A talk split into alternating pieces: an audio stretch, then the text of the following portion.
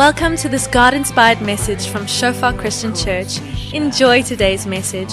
May you experience the presence of our Father and may you grow deeper in your relationship with Him. Oh Jesus, your love over So, our topic for tonight is the purpose of man, part two.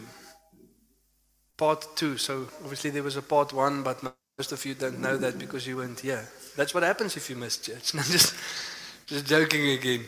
You're welcome to go catch that online. But just to quickly maybe recap that for us because it's very important for us to understand. Otherwise, we jump off into this works based salvation where we have this feeling that we should do a lot of stuff for God so that He can be pleased with us. And like we asked the question last week, what is the purpose of man? For those of you who weren't here, what, what, what is your purpose? What are you doing here? Why are we on this earth? What are we supposed to do? Like we said, a statement that sums it up quite well is this beautiful statement that we are called to glorify God and enjoy Him forever. That is our purpose to glorify God and enjoy Him forever. And like we said, many times we focus on that first part of the statement when we are asked that question, specifically in church.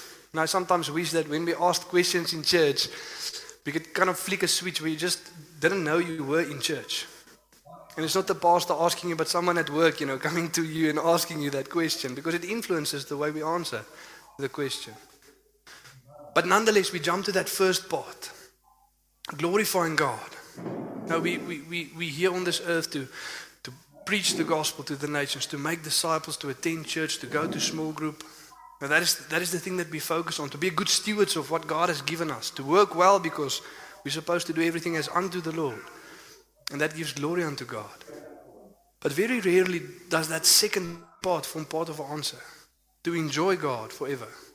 I mean, for those of us who, who, who focused on that part of the question, who, who had that as part of their answer, to enjoy God. I am here to enjoy God forever. Now and in heaven, you know, it's supposed to happen both, both sides of eternity. Here on earth and in heaven. And like we said, those two statements aren't mutually exclusive, they actually go together. As John Piper says it so beautifully, that God is most glorified in us when we are most satisfied in Him. The thing that gives God the most glory is if we are most satisfied in Him. Like we said, you know, the prosperity gospel teaches us that we should go to people and say, hey, man, look what God has given me. This car, this house, this finances, and, and man, I'm, I'm healthy always. Isn't God a great means to an end? And that doesn't give God glory. But when we say everything is not as it should be, in, in fact, life is crumbling down. My health is not where it's supposed to be. Finances, wealth, possessions, it's, it's, it's not what I find delight in, but God Himself is all satisfying. That gives glory unto God. Like we said as well, that whatever we enjoy in life, we inevitably praise. We inevitably praise that. I mean, more people spoke about Springbok Rugby last Sunday than this Sunday because we didn't enjoy it that much. Nobody's going to go tell you, man, you must watch the game. Don't watch it, don't look. But we praise what we enjoy. Like we said, you know, we see this in every area of life, specifically me with songs and my poor wife being the victim. If there's this song, man, that's just so inspiring and it's so meaningful and it just moves you, then my poor wife also has to listen. Stop everything, listen to the song. And we get frustrated when people don't enjoy it as much as we did. If it doesn't mean as much to them. And the same thing is true about God. When we delight in God, when we enjoy God, we want other people to praise God as well, to find that delight as well. And very important for us to note that that is the primary purpose of the gospel to reconcile us to God, not to get us saved so that we can do stuff for God. God didn't save us so that we can go, you know, like a Norse God theology, so that the people can serve the gods and keep them happy. It's, it's not what it means. Like we said, this beautiful picture in Exodus 19, where God says to the Israelites, that's why they stop in the desert, not at the promised land. Because the promised land is not the main goal, that is a secondary purpose, but they're there to worship God. Let my people go so that they can serve me, so that they can worship me. And God says, Look how I brought you out on eagle's wings to myself.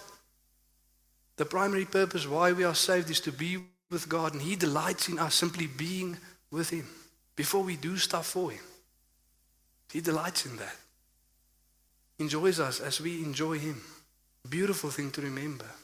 But then out of that place flows a lot of secondary things. But important to, to keep that as the main focus. To simply be with God as stuff inevitably flows out. And those things are, like we said, you know, we many times ask the questions, what would Jesus do? What would Jesus do? Because we're in that space where we're enjoying the presence of God and we want to know, man, how can I give glory unto God? How can I go and represent Him to this world? What would Jesus do? And to ask the question, we need to know what did Jesus do? Because what He did do is what He would do. Amen? And primarily three things, like I'm beautifully summarized when speaking about the church. The purpose of the church threefold. These are the three things Jesus did as well. To minister to God, spend hours in prayer, secluded time with the Father, ministering unto God, simply being with the Father. Like we said, ministry unto God doesn't mean we do stuff for God so that He does stuff for us. It simply means enjoying God as He enjoys us. Beautiful. Secondly, Jesus ministered to believers. We are called to minister to believers and also to minister to the world. If that is the purpose of the church and we are the church, then this is our purpose. This is what we are called to do in life. And like we said, point number two and three inevitably flows from point number one. We cannot say, man, I, am not that discipleship type of Christian, or that evangelizing type of Christian. I'm more just the, the quiet time type of Christian, I just spend time with God. That is being deceived inevitably because it flows out into those other two things. As we enjoy God, man, you won't believe what I read this morning. Or this thing that I discovered about God, or how God has led me in this area, or how He has done whatever the case might have been. Testimony unto God. We share it with those around us and we share it with the world. It inevitably flows out. This point number two. We're called to do this. And there's two points to this, and I want to focus a little bit about this tonight. Firstly, is being discipled and discipling others. That is what it means to minister unto believers to submit ourselves to a process of being formed by Jesus and his people, to be a disciple and also to make disciples. And I want to ask us so that we can do a little bit of introspection. How much of this do you see in your life? How much of this do you see in your life? Both those two things being discipled and discipling others. How often does it happen? How regularly does it happen? Where does it happen? With whom does it happen? How much of this do you see in your life? Because we have to note, you know, if we say no, we, we find with point number one, but we don't really want to do two and three. We don't want to be discipled. Then there are people like that. Now, I believe in Jesus, but I don't want to be discipled, a mental assent, not, not real, true faith following Christ. But people that say they believe in God, but they don't want to be discipled and they're not going to make disciples of other people and they're not going to preach the gospel to the world. You know what we're saying if we do that? That we are the center of the gospel. The gospel is actually about us. And we saved now so everybody can relax. We're waiting for Jesus to come back. I'm saved. Relax. Everything's cool. Jesus will come back one day. But we are not the center of the gospel. It's not about us. It is about God. And luckily, throughout the ages, people knew that the gospel is not about us. As they, they continue to follow God, to be discipled, and to disciple others. And here we still sit, receiving the gospel and being encouraged to spread the gospel into this world. But we are called to do this. And I remember once I was speaking to an old school friend, and I asked him the question, Would you say that you are a Christian? And I haven't even finished asking the question yet, and immediately the answer came yes. Because he was white and he spoke Afrikaans. Then he, was a Christian. That's many times how we think in our traditional Christian culture. But I haven't even finished asking the question. Yes, definitely a Christian. And I asked him a second question. Okay, but would you say you were a disciple? And he paused for a while and he said, No. No, he wouldn't say he's a disciple. And obviously, I asked him the question, okay, but what, what do you say the difference is between being a Christian and a disciple? And basically, these disciple people, they those who take it a little bit too far. They don't know that there's a time and place for everything. You'll someone be at the bar and they want to speak about Jesus. They don't even know that that's not the time nor the place to speak about Christ. Those weird people. that irritate you. Nee? Not these Christians that just simply believe, mental assent, like Henny spoke about. The gospel according to Ephesians, but what does it mean by faith alone? Not lawlessness. Explaining that so beautifully, but a lot of people actually believe that, you know? And what it comes down to is these disciple people, they really want to follow God. They really want to know their Bibles. They, they really want to reach the world. They're not just saying it, they're actually doing it. You know, if it boils down to, to the answer, that's basically what it came down to. And then I asked him another question, okay, but would you say in light of that that you're going to heaven? And he said no. Or he doesn't think so. Or he's uncertain. Change. And so here we have this interesting thing, a Christian that is not a disciple and he doesn't know if he's going to heaven. That is interesting. But it's better than a Christian who knows that he's not a disciple and still thinks he's going to heaven. It's at least better than that. Because that is definitely not the case. And not that it's a works based salvation, but because we are saved, we obey. Because God loves and accepts us, therefore we obey. Not that we earn it. But it's supposed to be in our lives. A discipleship, following Christ, making disciples. And then there's another statement, man, and it irritates me. That people say, we are not only called to make disciples, but we are called to make disciples who make disciples. And it irritates me because it gives the idea that someone can be a disciple without making disciples. And that's not the case. A disciple is someone that is being discipled and disciples others. Following Christ, it's inevitably what it means. You cannot be a disciple without making other disciples. Just simply not how it works. You see, what we do flows out from who we are. What we do flows out from who we are. The world wants to teach us that what we do leads to who we are, but it's the other way around. Inevitably, who we are will lead to us doing certain things. If you are a teacher, you do what? You teach. If you're an engineer, you do what? You look for problems. But inevitably, who you are will influence what you do. Estelle? She doesn't think so. She has a problem with that, you see engineers. But inevitably, you will do what you are.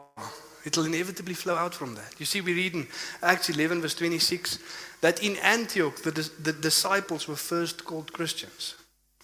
In Antioch, the disciples were first called Christians, meaning little Christ like ones. These people that remind us of Jesus. I mean, that's quite a statement. These little anointed ones, these, these people that remind us of Christ. And if we say we are Christians, if we can quickly answer that question, do you think people look at your life, the way you do life, the way you approach certain things, and something in that reminds them of Jesus? To be a Christian. It's quite a confronting question. But do the way you live life. Remind people about Jesus. You see, and then again, we get groups of people that say, okay, no, but wait, there's two things. You know, there's the Great Commission, and then there's the Great Commandment. We're more of the Great Commandment type of people. Love God with everything in you, love your neighbor as yourself. We'll focus on that, while there's a different group that focus on the Great Commission go therefore and make disciples. But the question is, what does love do? What does love do? When we really people when we really love people, what will we do? We will disciple them. We will tell them about Jesus. If you see someone that is unsaved and you truly love them, tell them about Christ. If you truly love the people sitting around you, then disciple them. Let's lead one another to follow Christ more. That is what love does. Many times we think that it's supporting people financially, emotionally, physically, whatever the case might be. But what if someone doesn't need financial assistance or emotional support? How do we love them then? We disciple them. If you have kids and you love them and you understand the gospel, what do you do? You disciple them. Like this one photo said, you know, that your child has a 0.9% chance of becoming, of becoming a professional athlete. He has a 100% chance of standing before Christ one day and giving an account of what he did on this earth. Disciple them. If we truly love them, we will disciple them. But with that being said, we need to define a couple of things. Firstly, what is discipleship? What is the goal? Where, where are we aiming towards? What, what do we want to accomplish? What does it mean that we want to be discipled? Where are we growing towards? What is it? Then we also need to define for who is it and how does it happen? And those two go together. Because those for who it is is also how it happens, the people of God. And then thirdly, what do we need for discipleship? Because many times we actually we know that fact, you know, as we are sitting here, we know that we should grow, we know that we should be discipled, we know that we should make other disciples, but still sometimes we struggle. Now why why is that? You know, what is the missing ingredient? What is it that we need that enables this process of discipleship? So let's read through a passage of scripture and see what we can learn. Beautiful passage, but we're going to be a bit, bit more devotional tonight. Not focus on all of it, but still important to understand it in its context. Ephesians 4, from verse 1 to 16. I, therefore, a prisoner for the Lord, urge you to walk in a manner worthy of the calling to which you have been called, with all humility and gentleness, with patience, bearing with one another in love, eager to maintain the unity of the Spirit in the bond of peace. There's one body and one Spirit just as you were called to one hope that belongs to your call one Lord, one faith, one baptism, one God and Father of all, who is over all and through all and in all. But grace was given to each one of us according to the measure of Christ's gift. Therefore, it says, When he ascended on high, he led a host of captives and he gave gifts to men. In saying he ascended, what does it mean? But that he also descended into the lower regions, the earth. He who descends is the one who also ascends far above all the heavens, that he might fill all things. And he gave the apostles, the prophets, the evangelists, the shepherds, and the teachers to equip the saints for the work of ministry, for building up the body of Christ, until we all attain to the unity of the faith and to the knowledge of the Son of God, to mature manhood, to the measure of the stature of the fullness of Christ, so that we may no longer be children tossed to and fro by the waves and carried about by every wind of doctrine, by human cunning by craftiness and deceitful schemes. Rather, speaking the truth in love, we are to grow up in every way into Him who is the head, into Christ, from whom the whole body, joined and held together by every joint with which it is equipped, when each part is working properly, makes the body grow so that it builds itself up in love. Beautiful passage of Scripture, long passage of Scripture, but not to go through all of it, just to examine a couple of things. Firstly, like I said, what is it? Where are we heading towards? What is the goal? We read it here in verse 13 to 14. And it says, until we all attain to the unity of the faith. So we should grow in unity of faith. And to the knowledge of the Son of God. We should grow in the knowledge of the Son of God. To mature manhood, to the measure of the stature of the fullness of Christ. We should mature until we all look like Jesus. Attainable or not. That's quite a goal. Are you with me? That is quite a target. Maybe fitness goals doesn't come near to this. Ben jy iemand by die CrossFit, sulke tipe goals? Till we all attain to mature man to the measure of the stature of the fullness of Christ. That is where we are headed towards. And it also gives us the reason why, why it will be beneficial and how we would be able to see. So that, for this reason, we may no longer be children tossed to and fro by the waves and carried about by every wind of doctrine, by human cunning, by craftiness in deceitful schemes. So it says, you know, how we can kind of look and see whether we are maturing in Christ or whether we are growing in unity, whether we are growing in our knowledge of the Son of God, when we are growing in maturity so that we look more like Christ in character and ministry. What Jesus did and in the ways that Jesus did it. We need to be loving, kind, peaceful people, but we should also do the things that Christ actually did character and ministry. And how do we know if we are growing in this? We will not, no longer be tossed to and fro by every wind of doctrine. Meaning that, you know, specifically in these last days, it would be easy to see. Man, there was a lot of conspiracy theories about a lot of things going on. How did that affect you? Do you find yourselves every now and again being led astray by some kind of strange teaching or doctrine? Going down the rabbit hole, then you this way, then you that way, then you're uncertain about this thing, then you're uncertain about that thing. Because if that is the case, then it shows that there's immaturity in your discipleship. You need to grow. Well, as you've been following Christ, you see that it affects you less. All of these stories and the strange things that people are coming up with. Now, specifically in the last times, you know, end time conspiracies or end time teachings, you know, when Jesus is coming back and who the Antichrist is and all of that.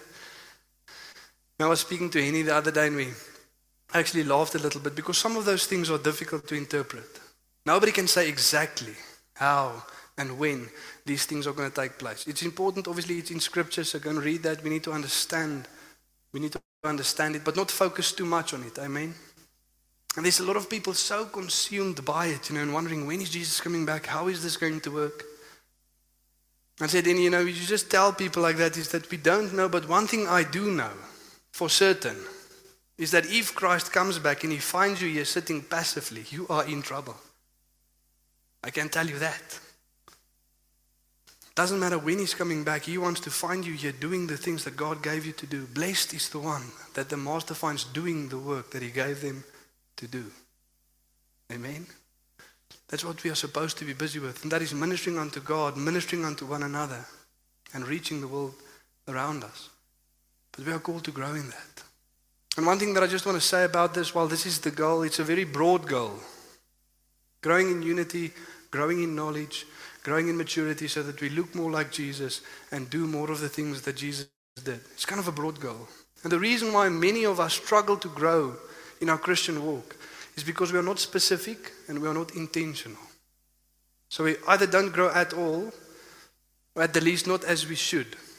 And I remember speaking to a guy once about New Year's resolutions, and he says his resolution for the new year is just to be better in general. And I thought, well, that's easy and difficult. Because how would you know? If you're not specific, how do you know? And this is the goal that all of us should grow until we look like Christ. All of us can say, okay, we need to grow. There's not a single one of us that doesn't need to grow. We all need to grow. We all need to work towards a certain place. And that we can agree on. And even if I ask the question, you know, who wants to grow? I'm sure most, if not all of us, would say we intentionally want to grow and be more like Jesus. But if I ask the question, where specifically do you want to grow and how do you intend on doing that? Can you answer that question? What specific area? What are you working on? Why are you working on that? How do you plan on accomplishing that? See, that's the thing. It's like rocking up at the gym and not sure what you're going to do. You just want to, in general, be a little bit more fit and stronger. It's going to be difficult and you're going to be sore afterwards, everywhere. But what do you want to grow in? Now, how do you accomplish on doing that? We need to be specific. We need to be intentional. And if you don't know and you don't, you want to know where to start, start with the gospel. And ask yourself this question Can you present the gospel to those around you? Do you understand the gospel and can you communicate the gospel effectively to those around you? Like we said, the four areas of the gospel problem, there has to be a problem for there to be good news. And we have the problem as mankind. Dead in sin, led by the devil, destined for the wrath of God. Then there's the solution Jesus Christ coming to be the solution to the problem. But then there's also response. We should respond as the Bible tells us to respond, empowered by the Spirit, responding to the gospel. And then there's effect. The effect that it has in our lives, walking again in the will of the Father. Are you able to communicate that effectively to those around you? You see, because that is the foundation of our ministry unto God. That is what the gospel is about, to reconcile us to God. It is the foundation of us discipling one another. It's built on the gospel. And it's also the message we proclaim to the world around us. It is the gospel. It's not the ABC of Christianity, it's the A to Z of Christianity. Everything's about the gospel. And answer that question Are you able to explain to those around you what the gospel is? And if you don't, look to someone around you, go to your small group leader, tell them, hey, walk a road with me for a couple of weeks. Let's define this thing. Teach me it. Let's go through scripture together. But at the end of these couple of weeks, I want to be able to communicate the gospel effectively. And I want an opportunity at small group to present it to the small group. I'm going to stand there. The people are going to sit and watch, and I'm going to communicate the gospel to them. I'm going to preach the gospel and ask them for feedback. Did you understand what I said? All four parts. Allow them to give you feedback. You know, that thing I didn't understand fully. Maybe use this example, or I think you got that thing wrong. Maybe you can do it this way. And some of us are thinking, man, that's intimidating. I don't, I don't know if that sounds nice. I'd rather give a skip. I'll do the first part. Walking with someone for a couple of weeks, going through the gospel, really internalizing it, but presenting it to someone. Don't know about that. And I'll get to that in a reason. There's a reason why that sounds intimidating, and there's a reason why we struggle with that. Specifically, the feedback part. Man, what if I get something wrong and they actually tell me I got that wrong? That's not going to be nice. And there's a reason why it's not nice, and we'll get to that in a moment. So that is where we are, what we are working towards. But we need to specify it. We need to be intentional about it. Then, secondly, for who is it and how does it happen? Verse 11 to 12. And he gave the apostles, the prophets, the evangelists, the shepherds, and teachers to equip the saints for the work of ministry, for building up the body of Christ. So it's for the saints. Who's the saints? All of us. Every single saved person on this planet. Everybody that follows Jesus. Every Christian. The saints, the set apart ones. This is something that we all need to do. We all need to be discipled, and all of us need to disciple others. You see, sometimes we read this passage and people say, no, this is just a group of people. The fivefold ministry, the apostles, shepherds, evangelists, teachers, they called to do the work of discipleship. No, it says be equipped so that you can equip others. Their work is to equip the saints for the work of ministry. What's the work of ministry? Building up the body of Christ. It's receiving ministry to give ministry. And to give us an idea of how that works, Say someone comes that's a teacher, so they have the ability to teach well. Take a topic like the gospel, go to scripture, really dig deep into scripture, get the message, and present it in a logical and clear way. And maybe for some of us, it doesn't come that naturally. We struggle a little bit more with it. We're still called to study the Word of God, still called to dive in, still called to teach what we, what we learn to those around us. But some people are more gifted in that. So now here comes somebody gifted and they teach the gospel message to us. Hey, this is the gospel, and this is a logical and clear way to systematically explain it to those around you. Now we have heard the message. So what does it mean? We've been equipped with that knowledge and we can go and teach it to those around us. But the problem sometimes is, is we don't really listen and focus to also share it with others. We just listen sometimes just to hear or to maybe stir something in us, to focus on a specific area. But we are intentionally called to listen so that we can go and explain it to those around us. Receive to give. But we equip them with that area. Or maybe a pastoral person comes and really shows you and it affects you and you experience what it feels like for someone to care for you, to love you, to be there for you. And you know what it meant to you, and so you are stirred to go and do that for other people as well. Equipped with a certain gift so that you can go and equip others as well. But we are all called to be discipled and also to disciple others. And it happens with people, the people of God. It's where discipleship takes place. And it's a good thing and a bad thing. People will build you up, but people also break you down. But it will happen with people. The three things that are needed for discipleship is the Word of God, the Spirit of God, and the people of God. All three things need to be there for us to be discipled, to grow in our faith. That is why you can't watch church at home. You need to be there. And obviously, just watching church also goes back to that, you know, the gospel is centered around me idea. I've been saved now and I can just sit in the comfort of my own home, just hear the message and receive whatever I find lovely and I like. But I don't really want to serve other people or lay my life down for them or consider them or minister unto them. What we are called to minister unto people. Big groups and small groups. You need to be surrounded with a group of people to walk this road together. You know, we read in the New Testament and we see this thing taking place, there's different forms of doing church in the temple and house to house. In the temple and house to house. They met in the temple and house to house.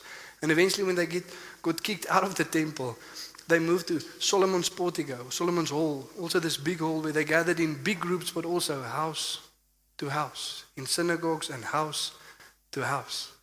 We need both. And people want to separate it. They either want to do big church or they either want to do house church. But we need both. And as we see this process of discipleship, maybe the most important one is the house to house. Get yourself in a small group.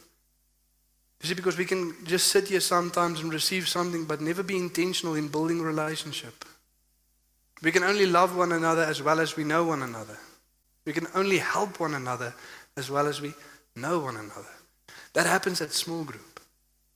So we many times say now, if you really have to choose, you know, it's shut down, things are going crazy, there is just this amount of time, and you really, for some reason, have to choose.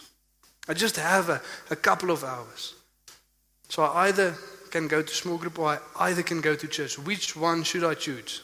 Choose small group. I'd rather go to small group if you have to choose. If you have to choose, rather go to a small group because that's where real life happens. That's where real discipleship happens, where meaningful relationships form. We really get to know one another and we really minister unto one another. Obviously, both are helpful and needed, and it serves different purposes. But if you have to choose, choose small group. Amen. That's how Jesus made disciples in small groups. He had a small group of 12 people that he actively discipled and reached a, larger, a larger group of people when it came to the crowd or ministering to a group of people, but he made disciples in small group. And we also need to be in a small group and actively be discipled. But now it comes to the what is needed. Because many times we know this. We get this. Understand this. I need to grow. I need to grow in maturity. I need to grow in knowledge. I need to look more like Jesus. Understand it happens with people, but sometimes we still go and sit in someone's house and nothing happens. I don't grow.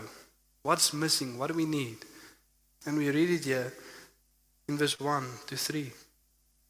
And it says, I, therefore, a prisoner for the Lord, urge you to walk in a manner worthy of the calling to which you have been called, with. This is what you need, with the following things with all humility and gentleness, with patience, bearing with one another in love, eager to maintain the unity of the Spirit and the bond of peace. This is what we need for discipleship. You can add all of the other things there. You can be intentional in going to small group, going to church for the rest of your life. But if there's no humility, gentleness, patience, and love, no discipleship will take place. And the opposite of these things are actually fighting against discipleship pride and selfishness. You see, I told my wife yesterday imagine if you can give the following illustration. So we have a sign up sheet that you can go and sign up for discipleship. But just to get to the basis of it, what does discipleship mean? What do I do when I sign up for discipleship? What am I communicating? I'm communicating two things. I need to grow and I need help to grow.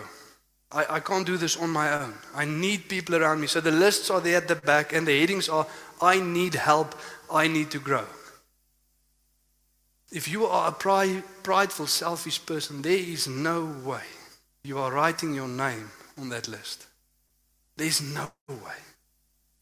You will never even submit yourself to the process of discipleship if there's pride and selfishness in your heart. Humility needs to be there because I need to acknowledge that I need to grow and I need help to grow. And I'll sit in that small group and I know the things I struggle with. I know my shortcomings, but I won't tell it to the people around me because my pride simply won't let me. And man, someone just better not say that I got something wrong because then I'm finding a different small group. Maybe even a different church. I'll, I'll, I'll move towns if I have to. But pride will make you do funny things. But you won't even start with the process. You see, put those things together and you get what? Teachability. The ability to, for people around you to actually teach you so that you actually can grow. And we need to be all the more diligent to pursue God and to ask Him to work these things in our hearts in light of the culture that we live in. An unteachable culture. Not only very prideful, but also relativism is now all around us. And if you want to go and correct someone or say what, that whatever they believe is wrong, man, you're the worst person this planet has ever seen. If you go and tell someone no, no matter how hard you believe it, you are not an apple tree, then all of a sudden you are the worst person around. Nee, Boeta, jy's nie 'n nie. If you go say that to people, Everybody's offended. That's the world in which we live. And also to maybe do some introspection and also just to understand this. There's a lot of areas in life where we may be a little less sensitive to. There's some areas where people come to me and say, hey, no, it's not really like that, it actually works this. And I'll just be, oh, okay, cool, thanks, fine, I didn't know that. But when it comes to faith, Christianity, the foundation that we build our lives upon, how difficult to acknowledge when we are wrong. How difficult. Because, man, we really want to believe this. We really want to believe this is true. This affects everything, not only temporal, but eternal. How much humility needed to accept when we are wrong when it comes to the way we view Scripture, we view the gospel, we view God. How difficult to accept that. And we need to be open. And maybe to ask us the question how do you respond when someone comes and corrects you? When was the last time it happened? Just, just think about it. You can see it, how much it affects you by how long after that conversation you still have conversations with that person in the shower, if you know what I mean. Someone comes, they say something to you, man, and you don't like it. And for months and months, you're in the shower busy with that conversation. And what you're actually doing is you're justifying yourself. You're busy trying to explain to yourself why you were actually right or why that person wasn't right. And the longer you do that, the more serious the issue was, if you were wondering. But how do you respond when people disagree with you? Maybe you were even right in the conversation, just that conflict. How do you handle it in general? Is there humility, patience? Is there love for one another? And maybe when it's that specific people, man, you get specific people that just irritate you. And the good thing is, God acknowledges that in Scripture. Bearing with one another in love. There's certain Christians that you're just going to have to bear with in love. Really. You're never really going to like them, but you have to love them, if you know what I mean. And it's okay. We're still called to do life together. It's, it's fine if you don't invite them to the braai, but you still have to be in small group with them, if you get what I mean. Jy hoef nie saam op vakansie te gaan nie. Kan saam op mission gaan. But there are those group of people, but how do you handle that? Maybe there we're sitting. Is there certain th- things that you're struggling with? That sin that just keeps tripping you up. The answer to your problem is sitting next to you. They just don't know. They just don't know. You're called to tell them, hey, I'm struggling with this. I want to work through this. I want to grow in this area. It's okay. Share it with the people around you. Have the humility, the gentleness to go to the people around you. Share with them what you're struggling with so that they can walk a road of discipleship with you. Amen? The people are there to help you grow. They just don't know. Tell them so that we can grow together. What if you're sitting here and you're saying, man, this is a tall order. I struggle with humility. I struggle with gentleness, patience. I'm not a teachable person. What do I do? You look to Jesus. You see the middle part of this passage in verse 9 to 10. It says, In saying he ascended, what does it mean? But that he had also descended into the lower regions, the earth. Who he, he who descended is the one who also ascended far above all the heavens, that he might fill all things. And we read in Philippians 2, from verse 1 to 10. You, you can go and read that on your own. Saying if there's any encouragement in Christ, any sympathy in love, any unity of the Spirit, complete my joy by being of one mind, one spirit, having the same love for one another. Do nothing out of selfish ambitions or conceit, but in humility regard those around you as higher than yourself, looking not only to your own interest, but also to the interest of those around you. Have this mind amongst yourself, which is yours in Christ. While some translation says that was in Christ, who though he was in the form of God, did not account equality with God a thing to be grasped, but emptied himself by taking on the form of a servant. And being found in human likeness, he humbled himself to the point of death, even death on a cross. You see, if we struggle with humility, we look to Christ. The holy God of this universe that created everything, that became man and died for us on a cross. The one who descended to the earth. And how can we look upon that and still walk out of there prideful? How can we walk out of that and say, No, I'm unwilling to be formed by this loving God? I'm unwilling to submit myself so that I can be formed into an image that resembles Christ, so that I can give glory unto Him in this world. That is impossible. And also, the opposite is also true.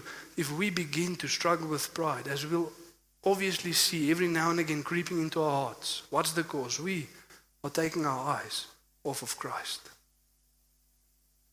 We are not continuously looking at the gospel. For Holy God coming to humble Himself to the point of death so that we can know Him, so that we can serve Him, and so that He can make us into fishers of men to glorify His name. Amen. Let's stand together and pray.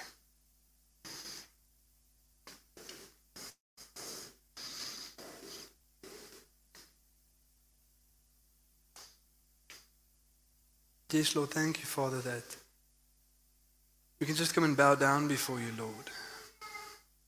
And thank you, Father, that whatever you call us to do, Lord, or do in this life, Lord, you've set the example. You're not pointing the finger from heaven, Lord, and saying, Be humble, submit yourself to a process of discipleship, be obedient, give glory unto my name. No, Lord, you came and modeled that yourself. The holy God of this universe, Lord, becoming man dying for us, Lord, so that we can know you. And first of all, Father, we want to come and repent, Lord. Repent of our pridefulness, Lord. Repent of our selfishness, Lord. Allowing the culture to shape us, Lord. So unteachable sometimes. Unwilling to yield, Lord. Unwilling to listen. And some of us, Lord, we even know, Lord, that we are walking around with the wrong ideas about certain things, but our pride just won't let us lay that thing down. We repent, Father. We turn to you. We ask you to give us grace, Lord.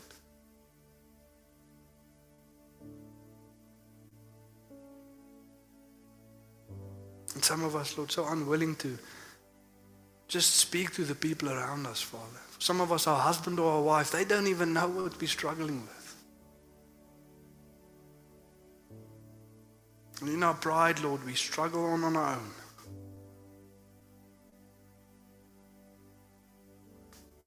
And you are calling tonight, Lord, and saying, let your pride go. Speak to the people around you. Submit yourself to a process where others can speak into your life, where they can bring correction. And with that will come exhortation. People will encourage us as we grow in holiness, Lord. But may we open ourselves up for the good, the bad, and the uncomfortable conversations, Lord, that we are supposed to have with one another.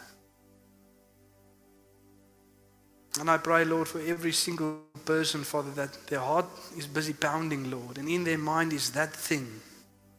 For some, that, that sin that they struggle with. For some, that area that they need to be transparent to their husband or their wife or to the people around them, Lord, give us grace, Lord, so that we can obey. And that we can share it with the people around us, Lord. For many of us, Father, that will literally be the last day we struggle with that thing, is the day we confess, the day we bring it into the light, the day we pray with someone else. And Lord, we also come and repent, Father, of being so quick, Lord, to take offense, Lord. As the scripture says, be eager to maintain the unity in the Spirit, Lord, where we are many times not eager to maintain the unity, Lord. We so quickly, Lord, get offended by the people around us, Father, that hurt us or said the wrong thing or acted in a certain way, Lord. And instead of doing what Scripture says, going to them quickly, Lord, and being reconciled, instead we gossip, Lord, and we bring division instead of being eager to maintain unity. And of that, Lord, we come and apologize, Lord. We repent of that, Father. If you are here tonight and God is reminding you of a person that you're not in unity with, a brother or sister, another Christian that you're maybe offended with or that has hurt you or you've hurt them, go to them quickly. That is what Scripture says. When you bring your gift to the altar, when you come to worship God, and there you realize that your brother has something against you or you have something against them, leave your gift. Go to your brother and be reconciled quickly. It's not something that you even need to pray about. It's just something that you need to obey. God has already said it in His Word. Be quick to obey. If you are here tonight and there's a specific thing that you're struggling with, area that you need growth in, area that you need to be transparent about. It's not something that you need to wonder about. God is 10 to 1 revealing to you just there where you stand. As clear as day. Ask God to who you should go. Go to your small group leader. Go to someone in your small group. Go to your husband or your wife, but do so quickly. Do not allow these things to keep you back. Do not allow pride to keep you from growing. Those things will just get worse and worse and worse if we let them linger. Be quick to obey.